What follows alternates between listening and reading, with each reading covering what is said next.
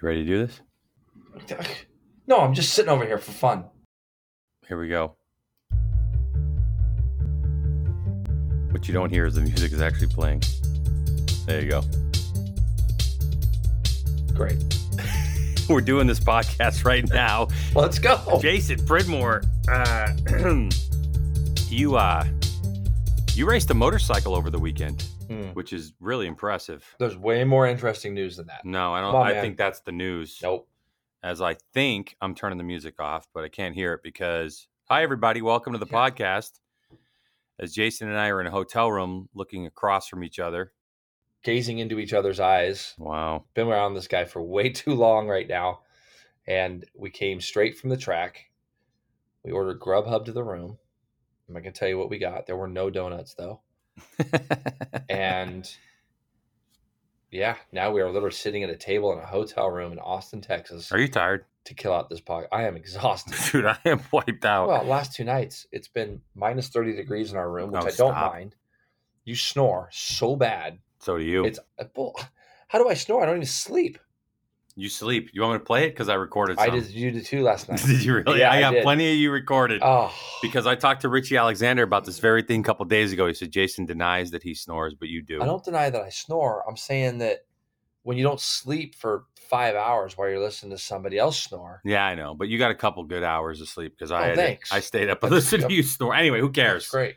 Who cares? We're both tired, but there's so much to talk about here on this podcast. There's so much going on right now, yes. So today...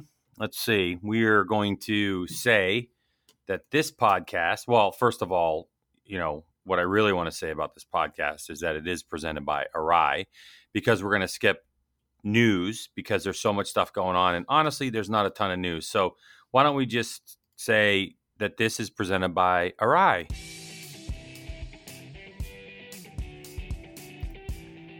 You know, Jason, avoiding impact energy intrusions by sliding or glancing off surfaces and obstacles is a key role of a helmet shell, requiring a strong, smooth shell.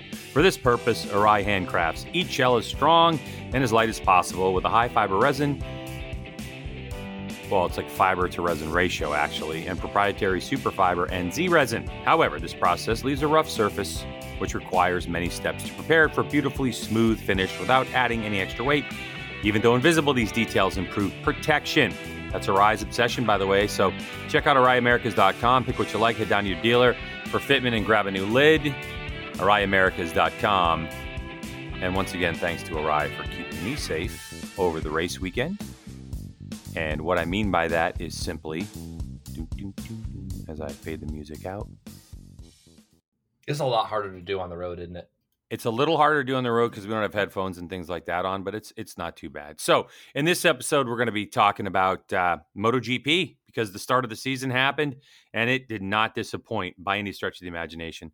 And for the sake of Pete, if you're not watching Moto3, you're a moron. Wow. I mean, it's so good. All of it. Yeah. It's so good. Yeah. So we're going to break down what we saw. We're also going to talk about MotoGP Fantasy League, which nearly 200 of you started, and that's a lot of fun. We're so happy to have everybody. JP choked on that one, so that one, of course, warms my heart. Why are you on your phone in the middle of a podcast? Dum-dum. You're bored? No, I'm not bored. No, I'm actually looking for content for the podcast, to be fair. And then that happens. All right. Well, it's Tuesday. One of those reels things or something. Oh, yeah. It's Tuesday, by the way. We're recording this. And Moto America is done with their first day of official testing. It's the Dunlop test here at Circuit of the Americas. So we're going to be talking about that. And, you know, we'll wait to the end of the podcast so a lot of you can bounce off. But we've got to talk about Battle of the Olds because that happened over the weekend. My race with David Kolb, if you can call it a race. And then, you know. It's our whole week in Chuck Wall. I mean, we've been on the road now. You've been on the road a little bit since last Thursday. Mm-hmm. And you got a big birthday coming up, 60th. Congrats on that. That'll be great. Wow. Same year, buddy. If I'm 60, you're 60. Right. I know, it's brutal. And so with Kolb.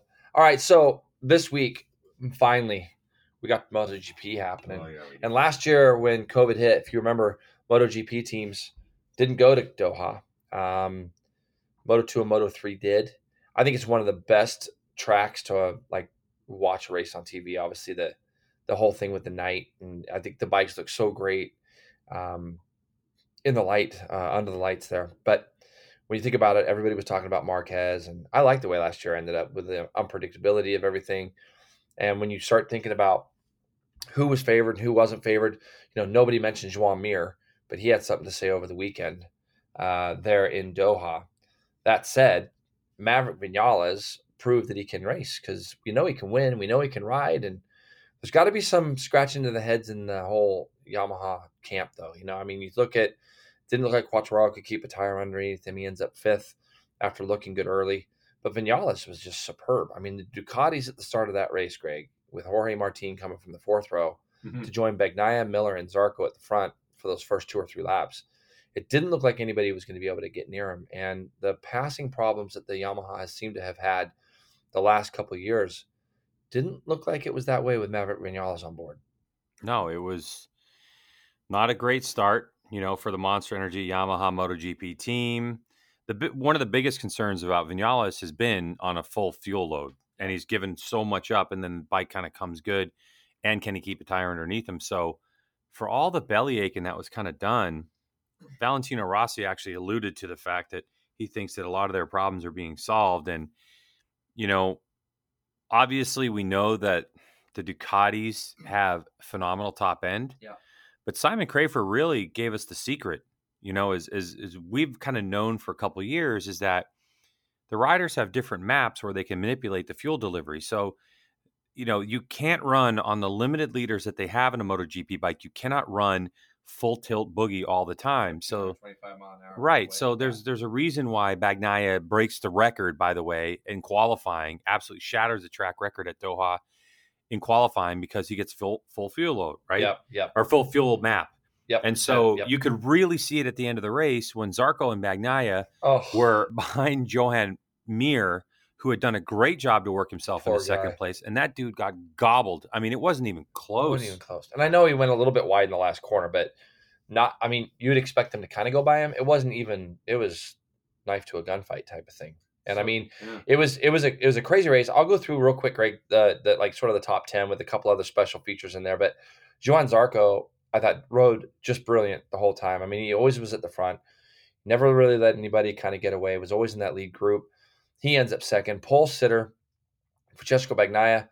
I mean, when you look at what Pecco did this weekend, I think a lot of the talk was on Miller, but Bagnaia, I thought he did a tremendous job. All the talk was on Miller until the moment when Pecco put the thing on pole. It was just Miller. And I know you've been given jumping ship here a little bit, but I know you've been giving Chris Pike a lot of props on his Twitter stuff that he's been putting out, and he actually did a thing I saw last night. If you get on Twitter, he kind of did a thing where his predictions were. Oh, I did see that. Did you see that? Yeah, I did. And he basically had Miller finishing backward, kind of almost where he finished. I think he might have had him a couple spots up. I don't think anybody, including myself, expected Miller to finish ninth. Joan Mir ends up fourth. It was a little bit of a heartbreaking fourth. Like we said, he didn't even get drafted. They didn't have to do anything. They just rode right by him. Quartararo, I think, nice little salvage job, ends up fifth. It would have been easy for him to get beat by Rins, but Rins ends up sixth. Rins came out today, I guess, basically, and said that he forgot to put his launch control on at the start, so that must have been fun trying to handle that without that. Alex Spargaro, I think, a tremendous job in seventh. I'm really keen to see how he bounces back this week, if that Aprilia gets any better. I think, Greg, too, he was only like 4 seconds off at the end. 5.9. Was it 5.9? Yeah, I don't have that info right now. Yeah, but still, dude, 5.9 seconds off. I mean, that's... I don't know if the Aprilia's... I know the Aprilia's been close. I know the Aprilia's led at Phillip Island and things, but to be 5.9 seconds off at the end of that Grand Prix is great. And who was he racing with? His brother, Pol Espargaro. I thought Pol also finished 5.9, but it was 5.934 for Aleix and 5.990 for Pol. What do you think of that debut for him on the Honda? I mean, I actually, if you go back and you look at other people that have debuted beyond that aren't called Marc Marquez, especially Jorge Lorenzo, I would have to say I think it's a solid start considering the limited testing that they've actually had. So I think good things for Pol, and you know, I mean, 5.9 seconds isn't the end of the world. But on the other hand, he came out and said, "Look, it's 6 seconds. I'm 6 seconds off. That's not that far off." And I would say, well, Yeah, no, well, I mean, at the end of the day, I think with as many times as he's throwing that thing down the road in preseason testing and then on the official weekend as well, the fact that he didn't do it in the race and that he kind of just held his head up. And I think you can gain a lot when you go back to your team after after the laps that they put in here, and you can go back and they can really try to make some stringent improvements going into this weekend. So that is Greg drinking a Coke out of the bottle, by the way. They didn't hear that. You don't think so? No, because I edited that part out. Oh, you did already? Well, I'm just going to tell you that's what he did. Now you don't need to edit it. You can just let it roll. Yeah, let it roll. 9th place, Jack Miller. Shocker in 9th place. And then I thought a great run by rookie Enea Bastianini. Yeah, for sure. Current Moto2 world champion. Now, I'm going to ask you a question, but 10th and 11th, how much money would you have put on Bastianini and Stefan Bradl beating Valentino Rossi? I really didn't think so. I mean, Rossi looked like he had a lot of pace, and Bradl like fourth. Didn't Bradl jump like he came from? He jumped a lot of spots, didn't he? Yeah. He came from 18th or something. I would say 18th or 17th. Yes, 18th, 17th on the grid to 11th is good. Only 10.2 seconds behind. So once again, you know, Repsol gets great production out of Bradl on that. You know, that's just incredible. Yeah. And Rossi back in 12th was, I think, another huge disappointment. Then you have Miguel Oliveira, and this is the real troubling thing. There you have Miguel Oliveira and Brad Binder, your two KTMs on the Red Bull KTM Factory Racing team. Yep. 11 and 14 seconds. And there was a point in that race where Oliveira looked like he was going forward. Yeah, there was. So, but probably tire gremlins again, I would assume. I don't know. Yeah. It's, I don't know. Something, I was just expecting a lot more out of KTM, and I'm not sure, you know, if maybe development halted in a way that has hindered them, but Jorge Martin on the Pramac Racing Ducati is your last points finisher. Then you had Luca Marini on the Sky VR46, Iker Lecuona, and Franco Morbidelli in 18th. And that was an absolute soul crusher for those of us who picked him in fantasy. But, Jay, there's a reason why Franco ends up finishing 18th. Yeah, apparently Rins forgot to put his launch control on and Morbidelli's didn't turn off. So he rode a full MotoGP with what would be, I guess, like kind of almost limited suspension with that thing, the way they roll and the way they squat. I don't know. I guess he's staying out there in case he can get a point. Obviously, I mean, mad props to him for staying out. He didn't get a point, and I understand that. But correct. I mean, you got to stay out there in case people fall, in case, people break, whatever. Yeah. I mean, disaster start of the season for Marquez and Nakagami, both on those Hondas. You know, again, see those guys go down, and Petrucci doesn't even make it two corners, and he crashes out on the KTM. But I think when you go back and you look at what they'll be talking about this weekend, when you go back and you look at what everybody needs to improve on, it looks like the Suzukis are the same Suzukis as last year with regards to they're having trouble testing and not testing, sorry, but qualifying. Yeah, they're having trouble in qualifying, and then they're able to pull something off in the race. Both the guys were coming forward together, as were the two Monster Energy Yamaha teammates. They kind of came through the Ducatis together. Quartararo was kind of leading the charge there. Once Vinales got by him, then it was just a matter of running down Bagnaia at the front, and he ended up passing Bagnaia. That's when Zarco decided to get through on Bagnaia as well. But I thought Vinales did a tremendous job. I think the big questions going into this week, and this is what makes the season so fun, like last year when they're going back-to-back races, what's Miller going to do? Miller's got to do something. And when you and I did our preseason predictions, one of the things I said in that is that he's always kind of up front at the beginning, and then he gets his tires wore out. Mm-hmm. And that just, you know, these guys have been testing there now. They've had 6-7 days. Yeah. It's so crazy to me that this isn't better for them. Well, it's interesting because you talk about Chris Pike, and if you're looking for him on Twitter, it's Chris_Pike_, and he is, I believe he's a World Superbike crew chief or something like that, and he just compiles all these numbers. If you look at the testing, and after him compiling all the numbers, throwing away junk laps, like your touring laps or your in and out laps, Maverick was the fastest rider. Fastest guy, You know, and I think that had he really looked at that prediction, that maybe he would have nailed it. Because although Maverick surprises me, we had the same question, right? Which is the Yamaha raceable? Yep. But the thing was, Jay, is that Maverick, if you look at like the last lap or last two laps, Maverick had a much bigger lead. He only won by 1 second. Right. Like what's disturbing is that when Ducati can put you know, put full power into the bike and use as much fuel as they want. If they could run that for the entire race, yep, no one would have a chance.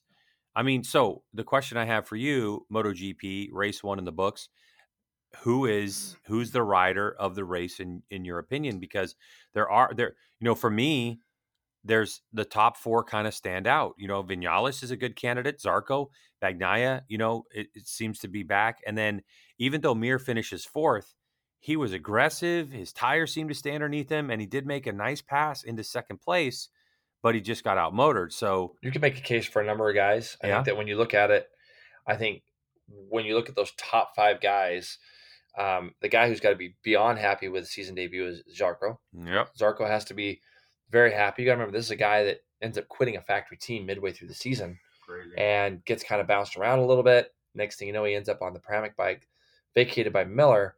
I think that's a huge coup to him and that team. And it's sticking one to the factory team a little bit. The fact that he beat both the Ducatis, I think that's a great result for him. Same equipment though. He is on the GP21. I get that for sure. And it's the first one of the year. So I don't think they were too. I don't think the factory team was probably too butthurt about that one. No, I don't think the factory team is. I think as a rider, from a rider standpoint, you're pretty happy to stick it to the factory guys. And I think Bagnaia has got to be pretty happy that he converts his first pole position of his career into a podium finish. And you know, at that, Greg, he's 1.1 off. So when you look at, you know, the top 10 guys, they're only covered by 9.2 seconds. And that 9.2 seconds, that's a rookie on the end of that, you know, in Enea Bastianini. Yeah. So when you start to think about some things, you can look at Bastianini. He's got to be pretty happy. I don't think Paul is that unhappy with 8th place at 5.9 back. I think that you got to look at Mir, was probably pretty happy. He looked pretty happy with his crew. And Zarco, I think the disappointments, obviously Vinales he was amazing. But yeah, of course. You look at some of the disappointments, obviously, to me, the first one that comes ringing out is Miller.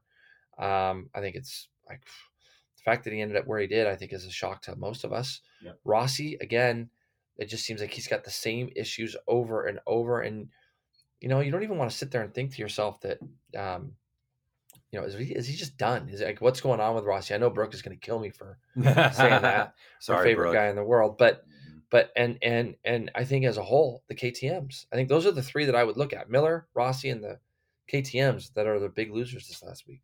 Yeah, I mean, I think KTM's just hoping to get out of Qatar. Yeah, you know, and try to hold on to more than 5 points. Yeah. Total for four bikes at this point. No, you're exactly right. Yeah, I agree with you. You know, I think you know, if you look at Bastianini with a good debut, for me, I think the ride of the weekend is probably Johann Zarco. Yeah, you know, I mean, it's weird that we're kind of overlooking Vinales. Maybe we're not talking about him enough. But no, I mean, I think it's great. But don't we expect the factory rider of Vinales's caliber to win races?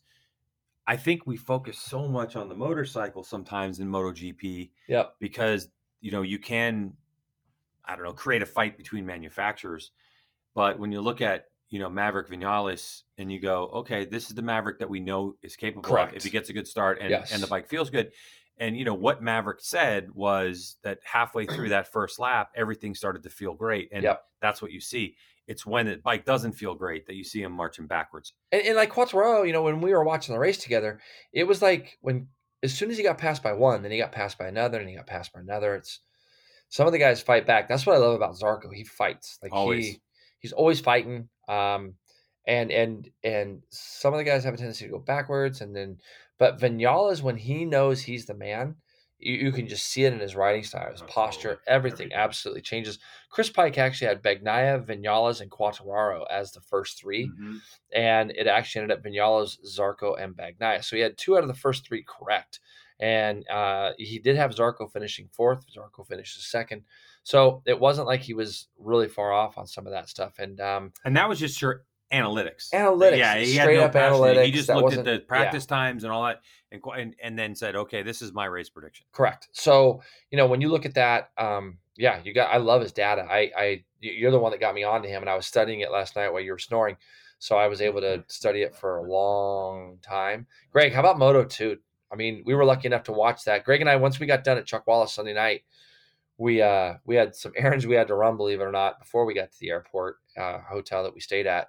It was 11:30 before we kicked off MotoGP, I think. Yeah, 11:30 we watched MotoGP. We were up till almost 2 a.m. And I tried to watch Moto2, and I got about 6 laps in and then watched the rest of it the next morning. Man, hard to make a case that Sam Lowes isn't kind of the guy that everyone's going to chase this year. I think Remy Gardner put in a hell of a fight on his new ride with Red Bull KTM. And I think that's a tremendous thing. And how about Giantonio finishing third? Really must have been nice for that Gresini team to pay tribute to Fausto, who lost his life here about a month ago. Bezeki Fernandez and Hey America, we got 2 Americans in the top 11. Joe Roberts ends up 6th. Then we had Dixon, Schroeder, Bo Ben Snyder, Navarro. Cameron Beaubier claws his way from 22nd to 11th to get his season started in the points right off the bat. We'll talk about that here in a minute. Viete, Canet, Fernandez, and Luthi. I think when we go back to those first 3 guys and you look at what they were doing, Greg, Lowe's just seemed like to kind of control this race. Whoa. You forgot. Sorry. You forgot somebody in the results. Oh, yeah, Iagura. Iagura ended up 17th. He's out of the points, G. I apologize. But he's only 2 away, bro. He's only 2 away. Go I. How far out was he? He was only a couple seconds away from Tom Luthi. Yeah, 1.4 away from some points. Yep. So in his debut, so not too bad. And there was a couple guys like Raul Fernandez ends up 5th. Mm-hmm. He ran 2nd the majority of this race, if you remember, rookie as well. But you know, when you look at those first 3 guys, it was good to see. Sam didn't get to race this race last year because he'd hurt his shoulder, if you remember. Right. And he comes here, and there was a lot of scrutiny amongst the people and the peers, and probably even us a little bit when Sam got that ride. We were all kind of like, wow, how did he kind of step into that? He's had a tough go of it. He's healthy now, strong, looked good out front. Didn't really look like anything was really too worrying to him. So, you know, what's your take of this? Well, I mean, it's only one race, right? So correct. As Paul Carruthers always says, let's not have the banquet now. We got to race for a season. Yeah. But Sam Lowes, when he goes on tears, though, he kind of like puts it together, doesn't he? He does. He just looks like, if you just watch him riding and everything else, you're like, I mean, Remy's talented. There's no doubt about it. And he was only 2.2 off, but it's like Sam right now could be on another planet. And if he gets on a run and builds up such a lead, you know, by midseason, it's going to be very interesting. But, you know, I thought Joe Roberts kind of held his own. Great job. He was right there. And I think that was a good I think his best debut. Well, no, last year, I guess, you know, he had 4th place finish here and pole, but with a new team though, I think it's a pretty good debut. Exactly. Get that out of the way. Right. But really, I mean, I hate to be a homeboy, yeah, or a homer, or whatever you are. But Beaubier going from 22nd to 11th, yeah. You know, and I did talk to Cam this morning. I got on the blower with him, and we were talking about it, and I was like, dude, congratulations! I mean, 11 spots. You know, what was it? And you know, you gotta understand that Cameron Beaubier hasn't been in 22nd spot on a grid in I don't know how long. Yeah, it's a different experience. It's, you know, back on the world scene. And what he admitted to me, Jason, was that the crash that he had a few weeks ago in qualifying kind of took the wind out of his sails a little bit, and he's been trying to find his feet. And, you know, he's got Jake Zemke with him on this trip, and Jake was there as well. And so they had me on speakerphone just kind of wrapping out. Yep. But the thing about Cameron is he said, you know, once they got to warm up and he was like, what, 6th, 7th, or 8th in warm up? He said, wait a second, I can do this, you know? And so what's interesting is that you and I had this conversation, and we're like, man, you know, he's back there in 22nd place, but he's back there in 22nd place with the likes of Lorenzo Della Porta, Tony Arbolino, Thomas Luthi, right? Who's a world champion. Augusto Fernandez, who I believe Fernandez is a race winner or definitely a podium finisher. Aaron Canet's there, Celestino Vietti, you know, who's got tons of experience, you know, in Moto3 and everything. And Cameron Beaubier, and it's like, dude, he carved them all up. He carved them all up and he passed him. And he said Aaron Canet was really tough to pass because he'd pass him and Canet would just pass him back and park him. So Cameron said he learned a ton. Yep. He had good pace. And the thing that he really looked at was the fact that he was running nearly the same lap times that the leaders were running at the end of the race. Yep. And that was really important. So he understands what needs to be done. Not that he can execute it, but he's like, dude, I just need a better qualifying position. And I was like, what's the problem? And he said, you don't understand. These riders in Moto2 are able to dig out one lap like I've never seen before. Yeah. And they can absolutely rip. And he goes, I've just got to figure that out. And so, you know, if you look at it, the fastest lap of the race was a 1:59.4 by Remy Gardner on lap 13, by the way, which is incredible that late in the race. But, you know, the lap record is Joe Roberts 1.3 seconds quicker, but Dunlop doesn't have qualifying tires. Correct. They do have a soft tire. It's not like, you know, they have a gumball or anything. So I get where Cameron's coming from. And so he's really excited, as he said to me on the phone, that he gets to go back to Qatar specifically and race again next week. Well, I think that this is going to be a way that he can look at his season too, Greg, and he can say, this is what he can kind of expect at every track he goes to that he hasn't seen before, right? Mm-hmm. He got to test here at this track, so there was a big bit of an advantage. And people that know me, we were just talking about this today here at COTA about Baz and some of the tracks he's going to have to go learn. There is no such thing as a home track advantage. That said, the problem with Moto2 is, you know, when you sit there and you think about one lap wonders, there's a lot of our friends that we've had in the past that could just, you know, just put on a cue and just go rip one off. And I mean, Steve Rapp always comes to mind with that. There's a number of guys. James Randolph, a lot of guys, right? Mm-hmm. But the thing is that he's got eight or 18 of those one lap wonder guys that can do that. So you think about where you got to put yourself in track position. You got to rely on your team to put you in a good place when you come in and get a tire. You got to be very cognizant of where you stand all the time to get that one special lap, and you literally can't make a mistake. So when he goes to some tracks that he hasn't tested at, it's going to be even more important for him to get up to speed quick and make sure that when he's ready to put that one time in, he's got to be able to be ready for it. Yeah, the other thing to remember too is that the majority of the people he's racing in Moto2 have been racing multiple years on the same circuits because Moto3 and then into Moto2. I agree with you that there's no home track advantage, but I will argue that there are some things that you can pick up if you've been there years and years, or maybe even sections of racetrack that you're just so confident in, you've never crashed in. You know what I mean? Like, I think that he's gone to the hardest track that he's going to have to learn already. Really? Portimao. Oh, Portimao. Yeah. Yep. Okay. I was like, he's been there. Yeah. Qatar's not that. Qatar's got nuances that are difficult, but I think that of the tracks that I know that I have been to over there, that when you look at the challenges that Portimao has, I think they're a lot greater than a lot of the tracks that he's going to go to. Now, there's some tracks I haven't been to. I've never been to Mugello or some of those other places. Saxon Ring, Damien Cudlin has told me about that place. I don't think it looks really tricky. It's a lot of elevation. Yeah, a lot of elevation. But you know, at the end of the day, there's only two or three left-hand turns there. So I mean, right-hand turns. Yeah, that's right. So it's a dirt tracker's dream, right? He's going to be probably okay there. But I think both our guys. I mean, Joe Roberts ended up sixth where he was. He was always there within the shot. You could always see him back there in camera view. I'm sure he's going to be a guy that is going to be itching this weekend to get back to Doha. So these guys are going to be going back. I'll tell you one thing, though, too, that I was very, very impressed with in this race. We did have six non-finishers.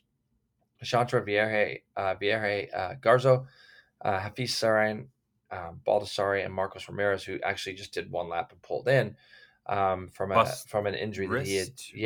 It's a wrist or something. That's for him. So you had five non-finishers, but I was really impressed with the lack of attrition. And to me, that just makes Joe 6th and Cameron's 11th even more impressive. And I think as the year goes, both those guys are going to continue to climb, continue to climb forward. When we look at Moto3, you know, Greg made mention of it before the start, or right when we started our podcast. If you don't watch Moto3, like, you literally, on the weekends where I don't get to really watch the TV, I always watch Moto3 first, and I go the exact order that they do the races on the race day. Because we got in so late the other night, we were both kind of, or I was especially, Greg already knew the results. I do my best to not try to find the results out, and I managed to do that all day at Chuckwalla.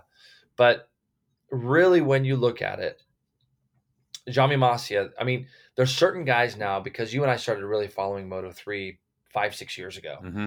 So now I'm intrigued because we've seen these guys in the series now for 3, 4, 5 years, you know. Jami Masia has been around a little bit, and he ends up winning this race by nothing over Pedro Acosta, his teammate. I mean, literally by nothing. And literally by nothing again over Darren Binder, who was my pick this year to win this championship. Just 4 tenths behind those guys is Sergio Garcia. Gabriel Rodrigo is 5th. Antonelli ends up 6th after leading late or being up front late. I believe Izan Guevara, he's a rookie, so he ends up 7th, and he's less than a second off, Greg. The first seven bikes come across the line, basically blanketed. Then we had Suzuki. There would have been more, but last lap attrition, right? Yep. A little bit of attrition and a huge takeout move that we'll talk about in a minute. That was impressive. I haven't heard any of them. I haven't heard of the. I've yet to hear about what the penalties are going to be on Artigas. I think his name is Xavier Artigas, I believe, is the one that did that. But that was a pretty big takeout. Very impressive. Suzuki, Toba are 8th and 9th. And then Jason, I'm going to get you to get this one. I heard them talking about him a little bit. Polish rider, Dupasquier, I believe it is.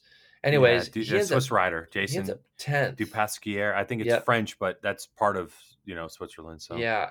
I thought they said he was Polish, though. That was interesting. Okay. No. Fanati. Maybe he is, and some reason he's listed as nationality Switzerland, but. Yeah. How about this? How about Romano Fanati? And you and I are talking about this in the race, too. Like, I don't know what it is about him. He just always seems to find something happens to him in the race. Dude, he is. The guy ends up 11th after two long lap penalties. Not one, two. Let me ask you this. If Fanati was a golfer, how often would he be in a hazard? You know what I'm saying? Yeah, but he might just throw his own ball in there and not even hit it there.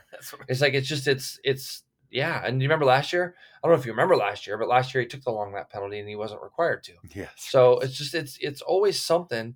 The guy ends up 2.3 seconds off the win with two long lap penalties. We saw McPhee do that last year. I think at Le Mans he had a long lap penalty and came back and put it on the podium.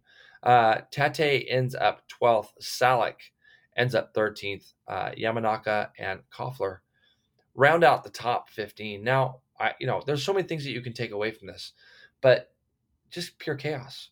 How bad is John McPhee's luck? Well, yeah. I mean, look, when we talk about it, you're going to look at Sasaki, McPhee, and Mino are absolutely cleaned out by Xavier Artigas, and I'm sure that there was probably a pretty big sit down with the rookie after that race. I'm sure his penalty is going to be a back of the grid start. I haven't heard any of this, but that's what I'm going to assume. If we look at what's kind of been set in the past, McPhee was extremely unlucky there. I mean, they all were. I mean, it was just a bowling ball situation. Yeah, this dude just came in and just, I don't know, forgot where the brake lever was. I mean, it was three wide going in there. He decides to try to make some room up the inside. And the definition of a bowling ball, really. I mean, it was like he was the ball and he knocked down three pins. It was crazy. It was like a crazy split, but absolutely nuts race. I don't even know what to say. I mean, the greatest thing. They were coming across seven wide, Greg, some of the laps. That's what I'm saying, Jay. Yeah. Like, it's so weird how in Moto3, if you don't have eyes in the back of your head and on the side, like, it's almost like you need blind spot protection sometimes. The feel of the Moto3 riders to understand who's around them and what space they have available and still be able to maintain the speed that they do is incredible. They should have, in theory, more attrition than they do. Yeah. It's such an entertaining race, but I do have to say, when I do watch it, I'm tense. I'm more tense than any. But don't you think that, like, I think I've said this in the podcast before, any racing that you've done after Moto3 will be easy. That's what I'm thinking. Anything. I mean, Moto2 is extremely competitive, but if you watch kind of the way those races plan out, if you watch this last weekend, it was exciting because Lowes basically had a second lead over Fernandez most of the race with the chasing pack continuously trying to gnaw away. Mm-hmm. These guys, every single lap, are going seven wide down the front straightaway. You're going from first to seventh to eighth in the length of a straightaway. And then the next lap around, you're coming out of the last corner in eighth and you're ending up first at the end of the straightaway. Yeah. And it's not just like this at Doha. It's like this everywhere these guys go. You don't really ever really see runaway winners. That's why when we do see that, you and I are so blown away by what we see.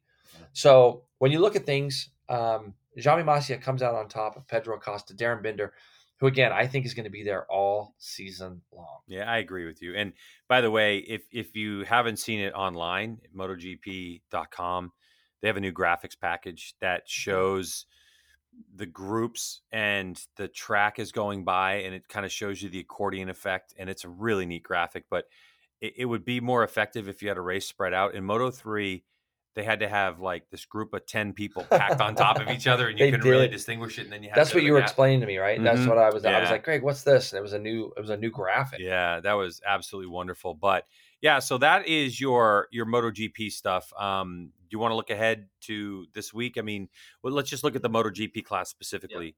Yeah. Do you think it's going to be any different? I think it's going to be an interesting case. I think Suzuki obviously hasn't found their way to the front in qualifying. I mean, Juan Mir had to go through Q1 to get to Q2. Morbidelli. I mean, Morbidelli, we don't even, the hardest part for him is going to be he didn't get those laps. Mm-hmm. You know how we always talk about on our telecast that guys that didn't finish the race on the first day, they got to come back the second day. That the big disadvantage is they didn't get all the laps to learn. So whatever their setup was going into race one is going to be what their setup is in race two because they didn't get enough laps to really try anything. I think Morbidelli is going to throw his name in that hat. I got to think that with the Yamaha being what it is, when you look at Morbidelli and what he was able to do with it at the end of the year, you'd like to think that he's going to be able to go through with Vinales if he would have been there as well. But what's going to happen with Miller? Those are some questions that I think that we're going to get answered here this weekend and see how it goes. Question I have for you is, will you be home to actually watch the race this weekend, or are you back on the road? No, nope. I know I get to go home for a few days. Yeah, I was supposed to be at Willow Springs, but I've had a couple things unfortunately come up, and it looks like I'm going to have to end up staying at home. So I'm a little bit bummed about that. I've got some really great understanding students that, we're just going to reschedule some things. But I'll be home. It looks like for the races, so I'll be able to watch them and kind of see what's going on there, and hopefully do a little bit better in the next thing you're going to talk about, which is MotoGP Fantasy. Yeah. If you go to fantasy.motogp.com, we play MotoGP Fantasy, and it is fun, people. I mean, absolutely fun. If you go there, what I'll do is I'll link it in the description, meaning like if you're looking at this somewhere, you need to go to the description of the podcast. I'll link it there because if I tell you, like, you go to fantasy.motogp.com and you search for leagues, it's like, F7UHZVWY is the code, but try to search for Greg's Garage Pod with Jason Pridmore with the apostrophe S. Right now we have 193 people that are involved in this thing. It says it's got 202 now. Well, yeah, but this those are new ones that just came on. Right, exactly. Yep. So we have 193 people that are eligible to win the Arai helmet at the end of the year because they were in it, from the beginning. Yep. But we're going to be doing more prizes. Yes. Let's talk a little bit about how it's done. So in essence, what happens, and you can read the instructions, but since it's early days. Yeah.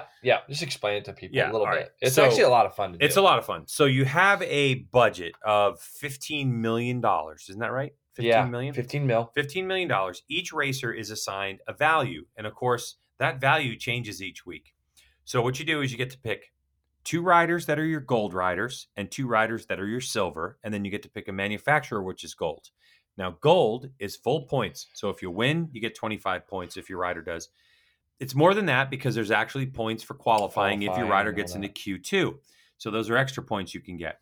But gold is going to be max points. Silver is half points. Now, you have to pick up until qualifier number one. You can pick. So right I try to get... free practice three, right? Yeah, basically right after free practice three is when I do it. Whatever they call it, yeah. Right. So once you pick your team and lock it in for your first race, you can only trade one of those five positions out a week. Yes. One. So, but you can't go over the $15 million. You can go under the $15 million, which is fine. So you've got to kind of be careful because if you're stuck with two riders, it's going to take you 2 weeks to get rid of them. You can, with your riders, switch those riders between silver and gold. Correct. So that's as kind much of a, as you want that, until the deadline. Exactly. So it's kind of fun because you really got to think about it because like when Marquez was racing, everybody's like, I'm just going to get Marquez, and you're going to spend all your money. So then you got to kind of find three mid-pack people to fill out, and you don't know how they're going to do. And you choose a manufacturer. You're going to get manufacturer points for the first two riders that are representing that brand to come across the line. Now, the last thing is, Greg, is the turbo. You're going to get one Motul turbo, I think it is. You get three of them total. So for the whole year. So when you look at even who are leading now, Motoron won. Congrats. You are ahead right now by a pretty decent margin as well. 9 points over Long Dog Racing. And 190 Racing is in third. Now, all three of those guys used a turbo. So when you really want to look at it, the guy in fourth right now, NH69 fan forever. So we love that for Nikki. Yeah. He didn't use a turbo. and he's sitting there in fourth, and he's got another guy behind him, Farkin Racing, who is fifth. Now, you got to go look, if for nothing else, go look at some of the names of people, because we were having a laugh at that the other day too. They're absolutely priceless. Yep. But Greg, I'm going to say this, and I'm going to say it out loud. I think you're smoking me this first week. Did you smoke me? I'm sorry. I was driving through a tunnel. Would you please repeat that? Hey, this might be a podcast like unlike no other. Like, I got all kinds of good things to say about you in this podcast. Oh boy! But I can see a few people I know. I see Lugnut 69. There, who else? There's a bunch of other guys I saw, but none of my friends are really, or any of our friends are really at the top, are they? I mean, everybody. No, I think there were some people that got a little surprised. I mean, you have to imagine that the people that use their turbos that are leading this way, 128.5 points leads the way, that they had to turbo the winner, right? Like, correct. You've got to say that they turboed that. So, but I mean, Chuck is 53rd, which Chuck Axlin, who we're talking about, COO. So again, we're in our own thing. Rock Kenzen's back in it. Yeah, thanks for being consistent there. G Paz is there. MK84, who identified himself, is there. G Dub is 73rd. I'm 131st. Oh my God, could you repeat that, please? I'm 131st. I stink. I absolutely stink, dude. It's like I just got done with a marathon and then got into a sauna, and that warm feeling that you get of recovery. Well, okay. I'm trying to be nice here. And you talking about being in a marathon. We both know. What? Yeah. Well, I'm going to be nice because you are beating me in this, but we got a lot of racing to go. Masshole's at 104. Yep. Love the masshole. A lot of racing. And Kolb, stop being such a hater. What's the deal with Kolb? He's got like a little light fuse, doesn't he? And then he's like, oh, fantasy. I'm not short doing fantasy. Yeah, fantasy. I'm not going to do it. It's like, dude, why don't you get out of your comfort zone and give it a go? It just doesn't interest me. There's no risk, Kolb. It's like going to another racetrack or going dirt track. Oh, it just doesn't interest me. Unless he has his little cowie on his Dunlops and he gets to go right around Chuck Walla, his little comfort zone. He's just not interested, you know? Come on, Kolb. It's not like you're going to get stuffed up the inside at the bowl on a 400 again.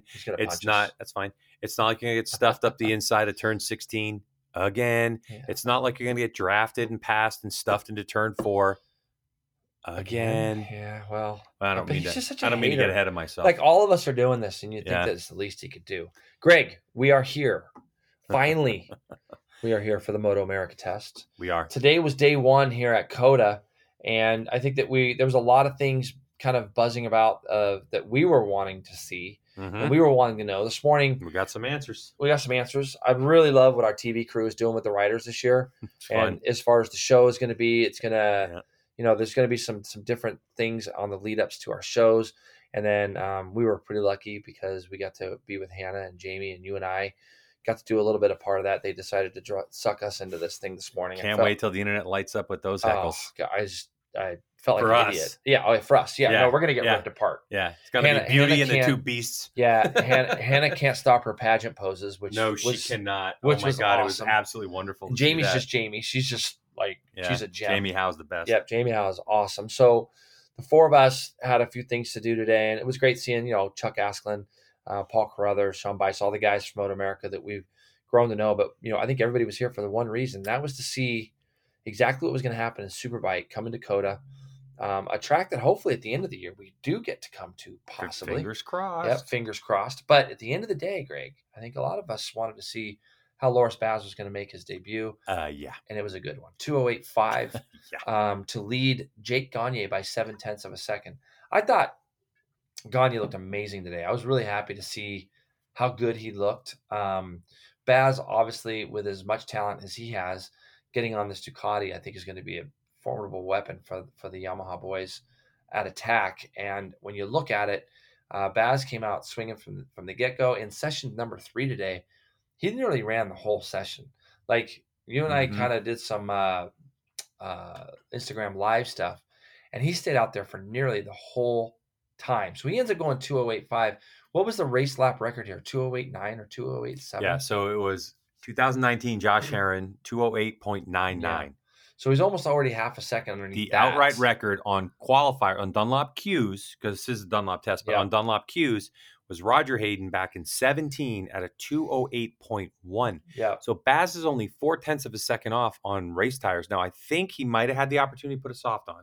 because he's been racing on a harder compound tire, but nonetheless, a soft is no cue. No. And we still have a day left. Yeah, he came in. I think tomorrow he'll go sevens. I really do believe that.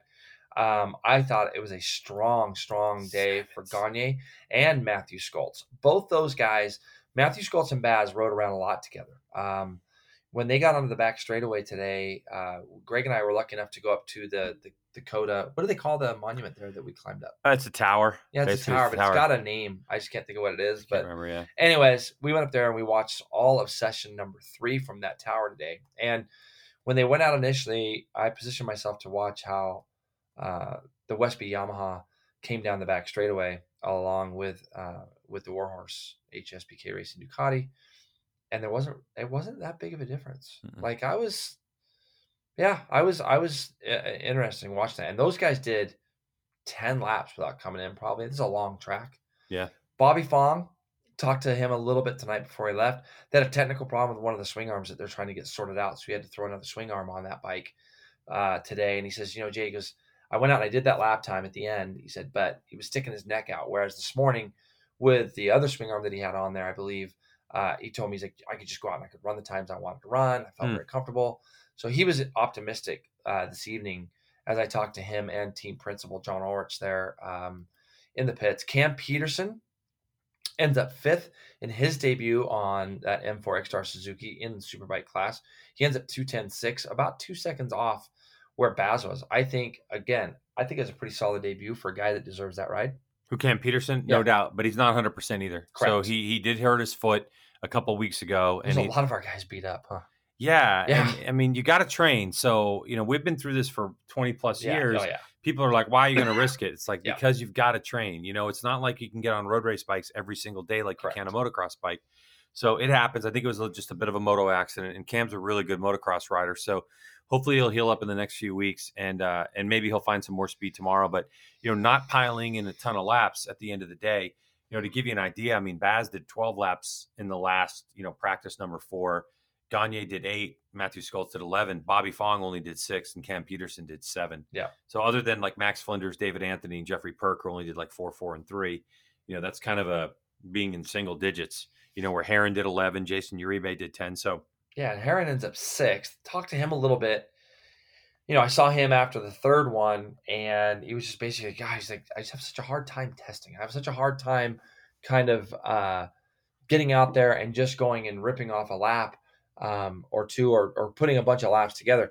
Because right now, when you look at it, he's almost 2.5 seconds off, and I know he doesn't want to be that far back. So no, and that's not a representation of his talent at all, or the work that they've done. Agreed. And so him being 6th right now, I don't think that is where he wants to be. The other thing I want to mention about the M4X Star Suzuki team, of course, is this is their first go at it, right? Like they haven't had a chance to test. Chris Ulrich was quoted as saying, like the weather's been bad, where this is the 3rd or 4th. So just say 3rd test for the fresh and lean attack performance Yamaha team, because they've been going to Button Willow.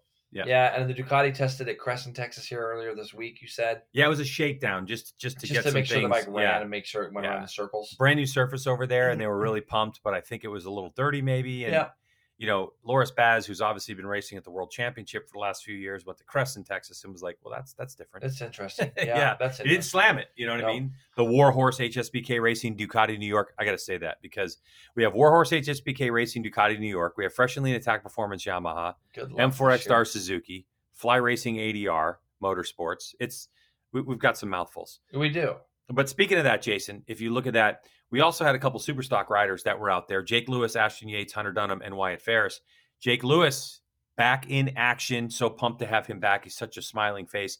Altus Motorsports. He goes 2:14.121 to lead the stock 1,000. Ashton Yates out there at a 2:15.7. So 1.6 off on the Jones Honda. But for you Honda fans, the new CBR 1000 RR-RRRRR.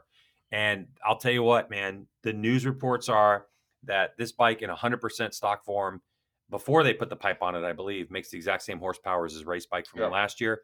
And it sounds amazing. Yeah, I talked to him today also. I kind of got around a little bit today, and I was able to talk to a few of these guys. And yeah, he was definitely happier with the bike than the one he was on before. This is literally the first time the bike went around anything today. I wonder how many miles of braking miles they had on it. No kidding. But he's only 1.6 off of Jake Lewis, which is the bike that won the championship last year, the one Jake Lewis is on. So, yeah. And we know Jake Lewis is still getting up to speed.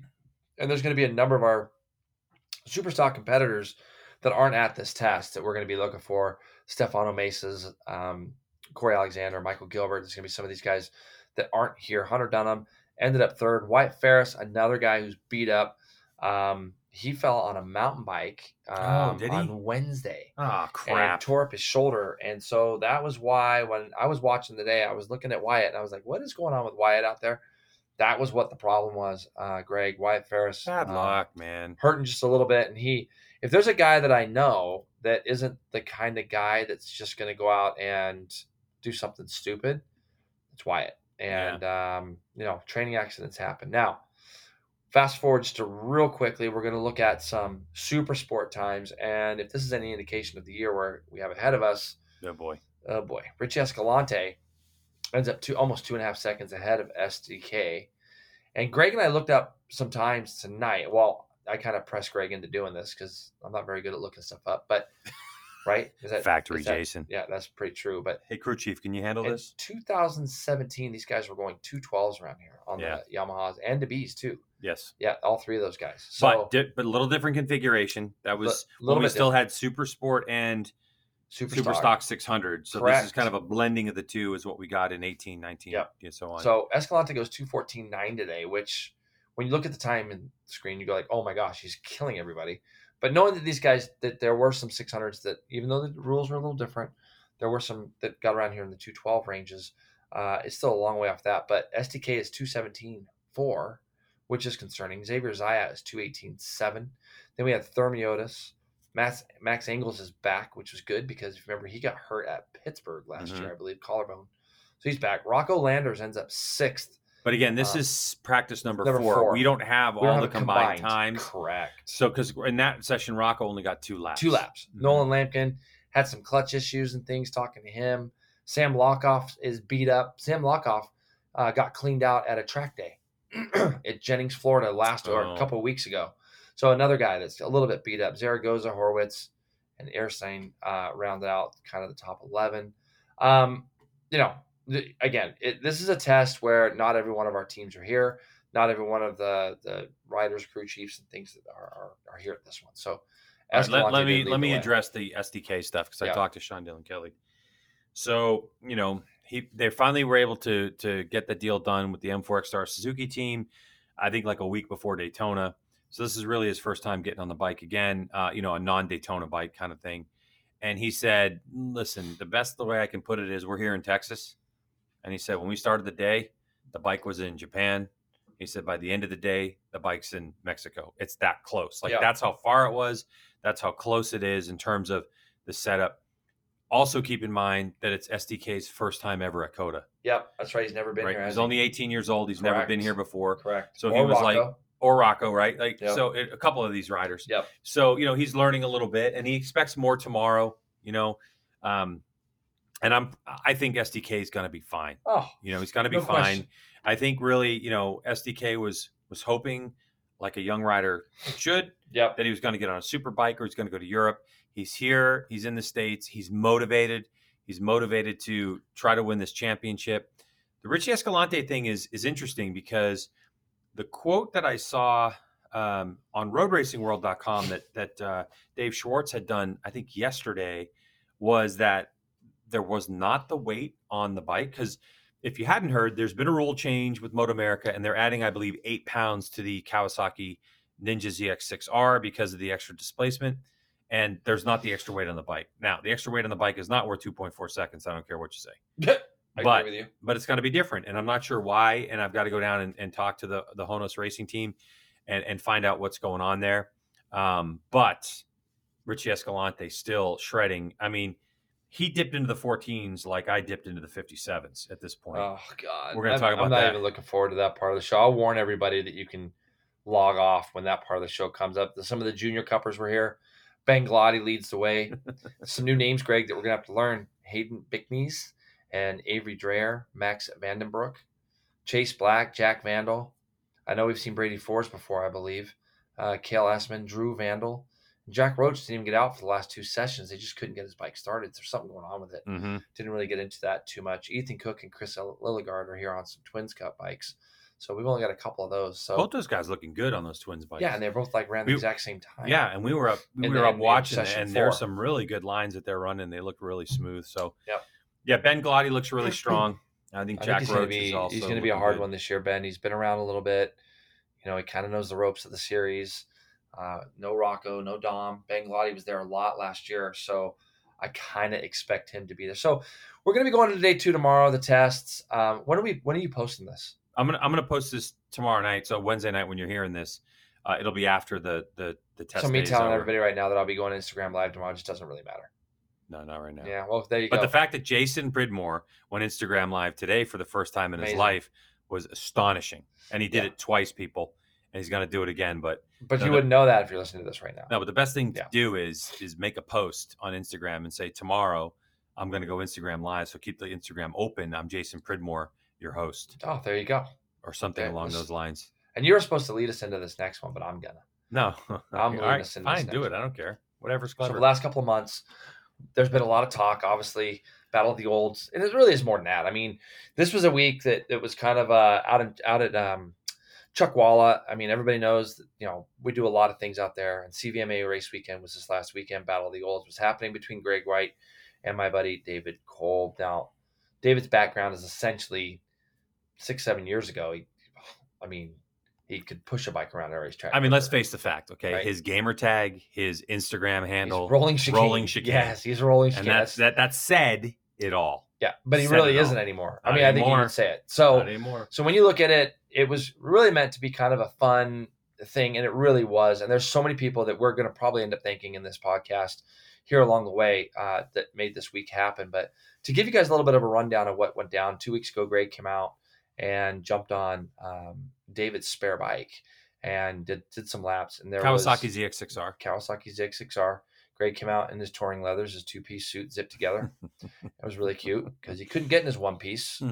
That's the only fat shaming I'm going to do right now. Okay. No, it's not. No, it is. It really is. It is, because we got to get you in a 1-piece. Would you not agree?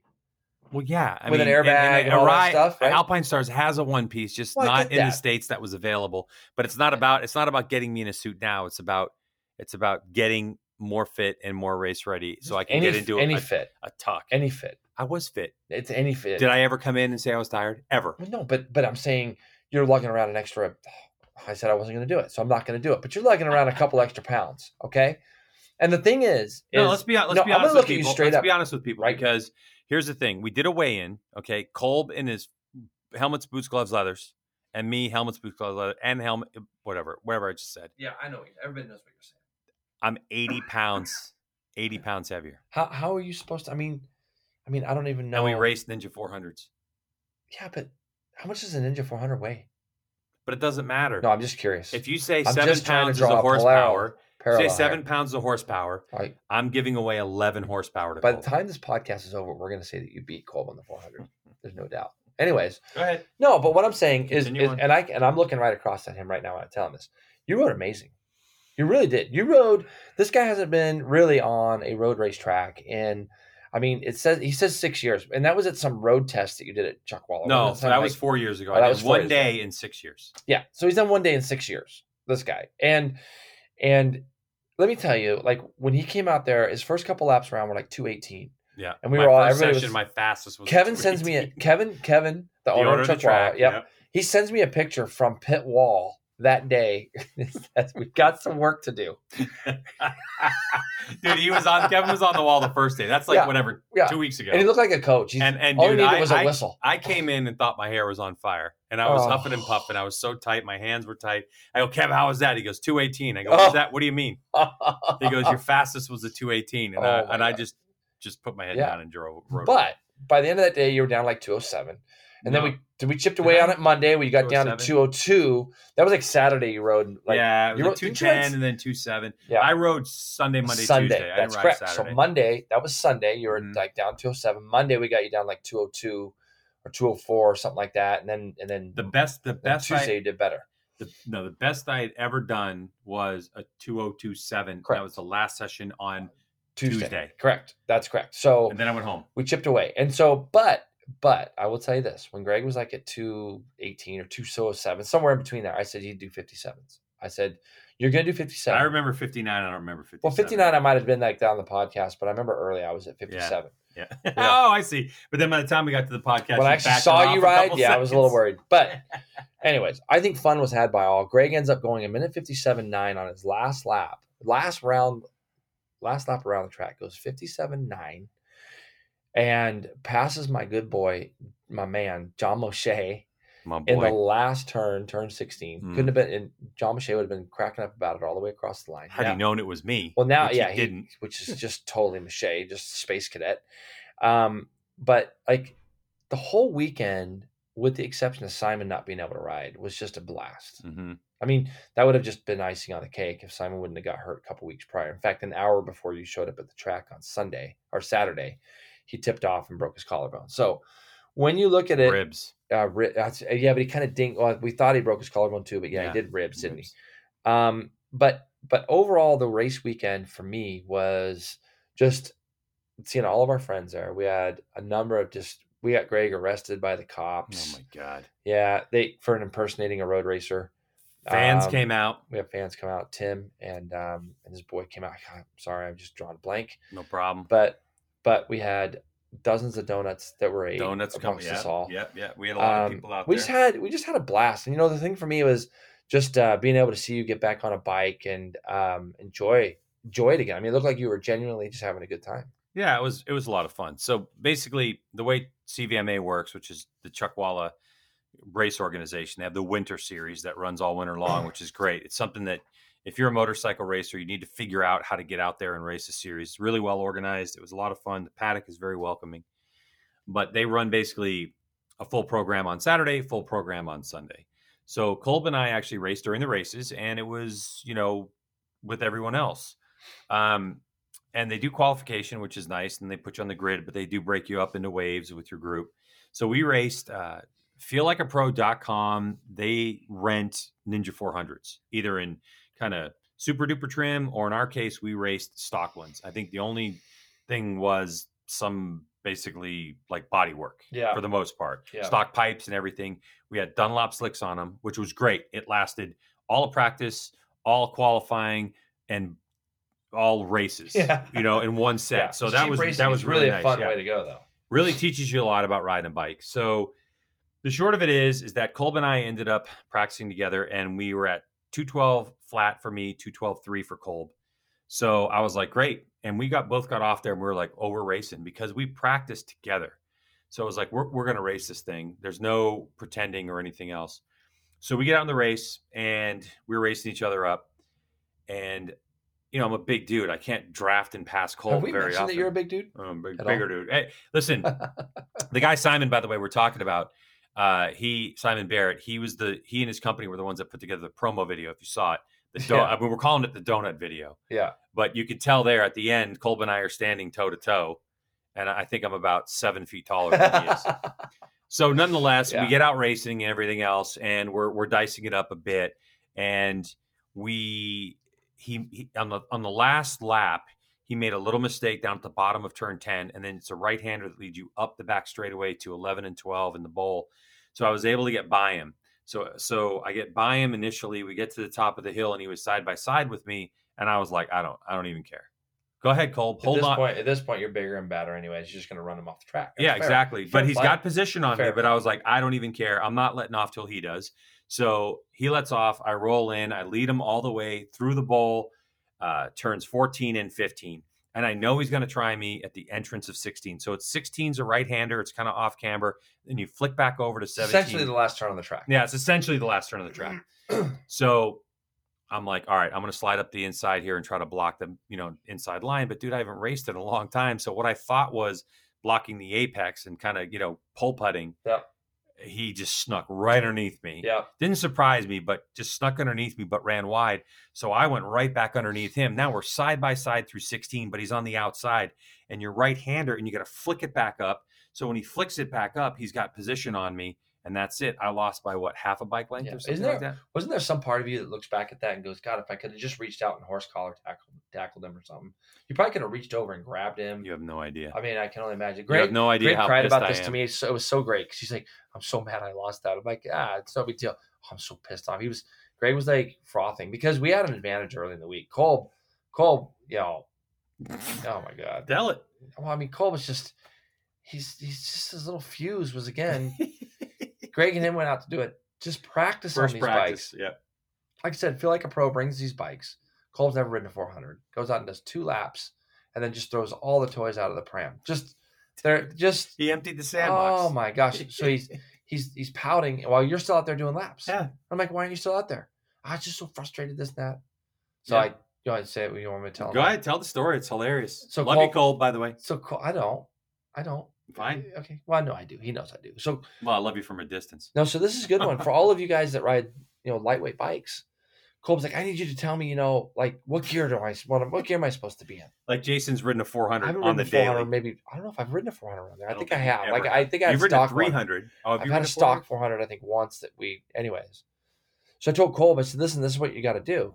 You got to be in third gear up the front straightaway, wide open. And he goes, I knew it. I was going to fourth. That's where I made my mistake. I'm like, yeah, you really screwed that up. I said, then when you get to turn one, you got to upshift to fifth or sixth. And then he called me a son of a bitch. Oh, wow. Yeah. How mean. Yeah. But then he sorted it out like I knew he would. And you see how happy. Dude, did he sort it out? He was like a 4-year-old girl who just got her first freaking Barbie doll. Yeah. I mean, he was jumping off the bike. I got it figured out. You know what I mean? And I was like, uh-oh. That's your Formula 40 champion, folks. David Kolb. Yeah. That is your Formula 40 champion. For 2 years in a row. Back-to-back hashtags. Fair play. Back-to-back hashtags. Fair play to him. He went 50.7 in the race. You went 57.9. Everybody was happy. Everybody was healthy. That was the main thing for me, making sure that you got out of there healthy. David had a good time. I mean, Dunlop, Simon Barrett, Dunlop. Kevin from the Ono Track. Dale Kiefer. Dale and his Kiefer, crew changing the tires. And by the way, the recommendations that Dale gives as well for compounds and stuff for the riders. I mean, Dale is so dialed into your speed and what you need from a Dunlop tire and all that kind of stuff. It was great. Yeah. Let me touch on this Formula 40 middleweight races. Kolb was he's literally racing for a championship. Yep. And congratulations to him.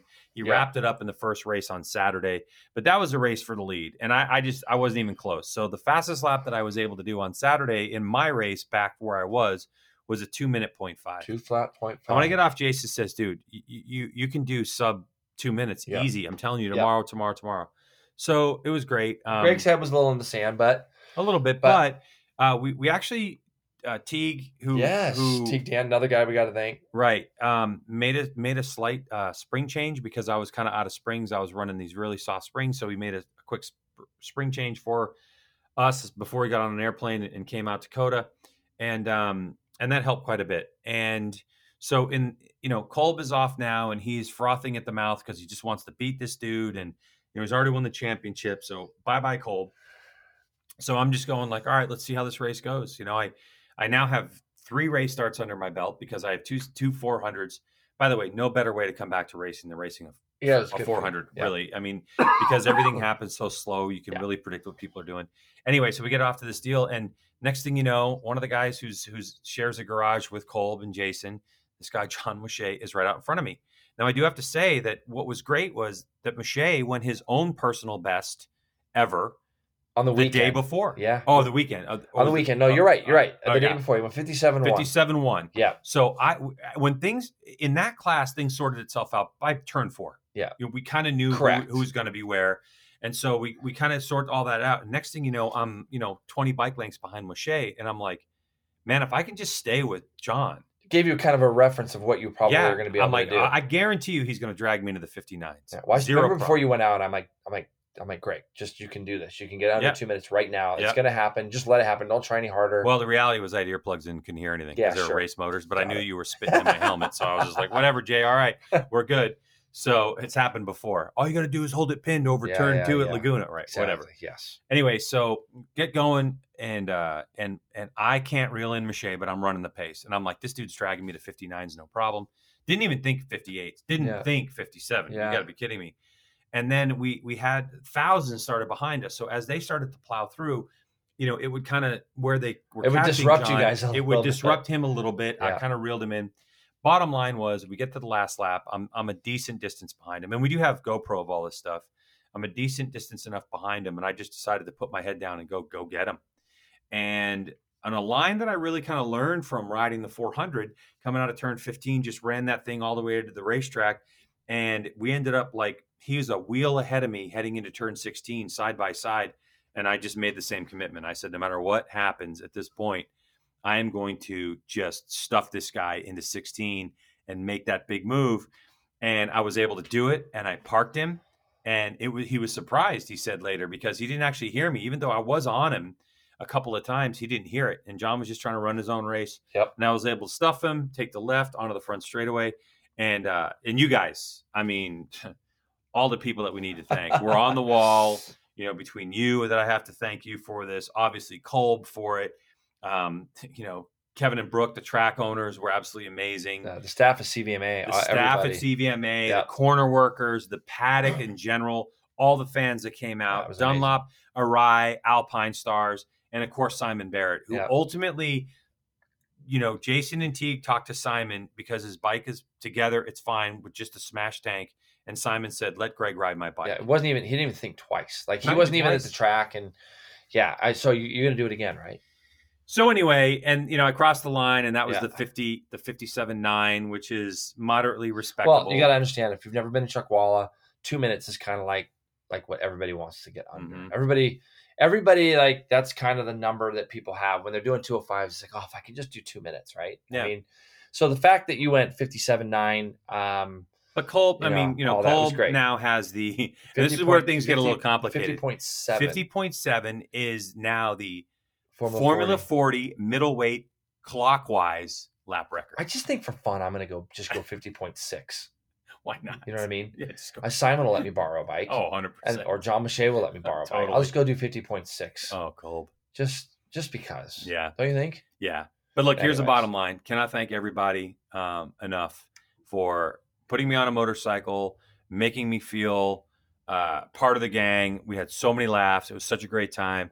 Mache's losing his mind because, you know, he was pissed that I passed him. But on the other hand, he had a lot of fun. I told him, I'm like, hey, do you realize that you're going to be part of a trivia question someday? And he's looking at me like, well, what do you mean? I'm like, who did Greg White stuff one time? Who's the only guy that Greg White ever stuffed? Oh, boy. Right? Yeah. And John Mache he's the trivia king answer to that. Like, there you go, Mache. And who would have ever known? Yeah, who would ever know? Yeah, it was a good. So all those people, it was awesome. It was a good return to racing after all those years. Would I do it again?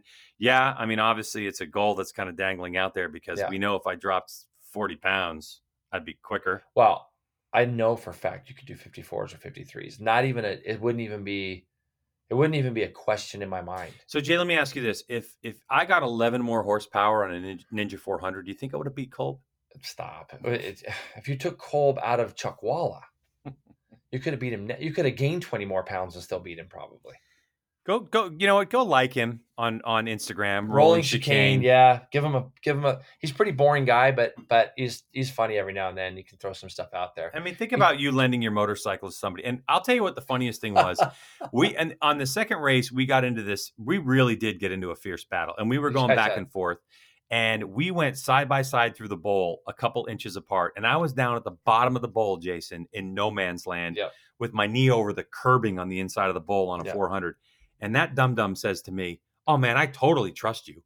And I was like, Kolb, I didn't trust myself. What are you talking about? I haven't raced since 2000. I haven't sprint raced since 2003. And you're saying that you trusted me? Like, are you insane? He's the best. Yeah, he was like seriously, best. Of all the guys that I've worked with, taught, whatever, all that good stuff. Like, we razz him a lot, but like, he's literally one of my favorite people ever. And he's, I mean, the fact that he's going 50.7. Now, I'm just not even going to be able to hear the end of this. I mean, well, see, and dude, he was like, 4 minutes off of the racetrack, and I said 49's next. Can you just let me enjoy a 50? Can you? That's him totally.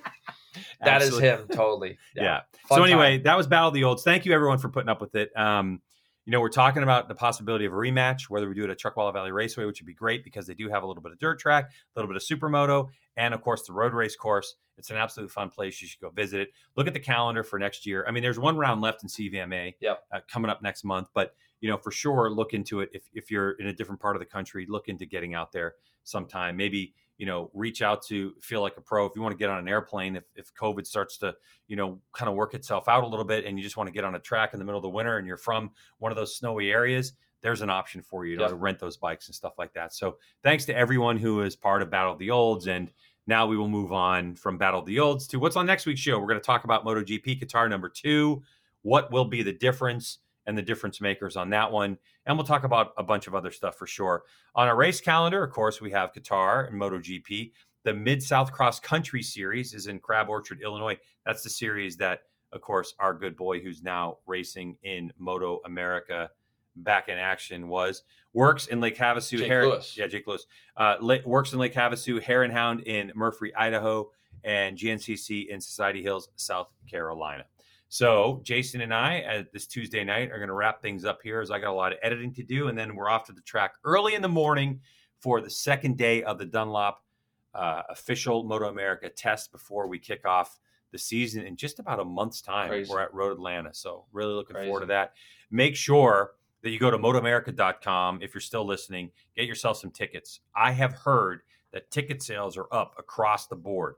So if you want to go to a race and enjoy it with a bunch of other people, outside with your mask on, with your mask off, social distancing, whatever, then make sure you join us because it's going to be phenomenal. You'll want to see Loris Baz and his debut against the mighty Suzuki's, M4X-Star Suzuki's, and Fresh and Lean Attack Performance Yamaha Racing, Yamahas. Westby. Wow. And everybody else in the field. Yeah. It's going to be wicked phenomenal. It's going to be great. Anything else you'd like to say on the way out? No, I think it was a big week for all of us. Thanks, man. Thanks for the coaching. Oh, yeah. It was good. It was fun, right? It was really good. I cannot wait until we get those videos done, bro. I know. I got the pictures tonight. I think I got some of the pictures. You got an email? Well, I got all the ones that we went through, you know, last night from Cali Photography. And I mean, obviously, I'm letting you get away without talking about your racing. Yeah, it's not that important. It is. It isn't. Jason. It is not that important. Podiumed every race he was in, including he beat Corey Alexander. And that's not true. It is true. It is, but it's not. I mean, it is and it isn't. But yeah, I mean, at the end of the day, red flag comes out. You go back to the last lap. You were ahead of him. Yeah. So if you haven't, go to Jason's social media because he'll post some pictures of a sequence of photos. I'm not posting those. You better be. No, Corey will whoop me. Give them to me, I'll post them. Yeah, right. Okay, that's fair. All right. You give them to me. Go to my social media. If on Instagram, it's going to be, you know, Greg White TV, I think is my deal. So go there, check that out. I'm gonna post a series of stuff that when Jason passed Corey Alexander for second place. It was great that they got those pictures. And for me, it was just fun to just be part of it. I mean, originally it looked like you guys were trying to get me to do the Formal Authority ultra lightweight, and I just couldn't get myself. And it wasn't an ego thing. It was nothing like that. It was like, it was kind of because I wanted to watch it more than be in it. Yeah. And so, you know, Kawasaki gives me this great kit bike, and thanks to Wes Farnsworth, he got me suspension from his bike. So we threw that on there Friday afternoon. I got to thank Butters, or Ryan, as we know him. There's so many people. Michael Gilbert worked on my bike. Corey worked on my bike. A lot of people. Teague worked on my bike. Yeah, again, factory Jason. All the CVMA staff, but I hadn't done a sprint race in 11 years, really. If you take away the Phillip Island thing, because those weren't really sprint. I mean, on current race bikes. Yeah. And I got down to minute 45s, which I was really stoked on. To be fair, so good. And I just had a lot of fun. It was just fun being out there with my friends. I mean, dude, that's like 3 seconds off of the track record. You know. Right. I mean, back 9 years ago, I went 44.6 there. And so I was like, I was about 1.2 off. But that was on a super bike 9 years ago on a super bike. Yeah. I did 52s. And again, right. On your super bike. I remember. And, was a little far off. And, Kawasaki was kind enough to let me, I called them to make sure it was okay that I raced that bike. And they were very cool with it. We're going to get some good publicity out of it and all that. And we took a great photo at the end of the day that'll be up on social media of, I mean, what was there? 8 bikes, 10 bikes, all Kawas. Oh, yeah. All of our friends. All the people that are bought Kawasaki's and race them and ride them and stuff like that. So it was an awesome time. Thank you again to everybody involved. And congratulations, Jason. Thanks. You got a couple plaques, bro. A couple new plaques in the garage that say your name on it someday.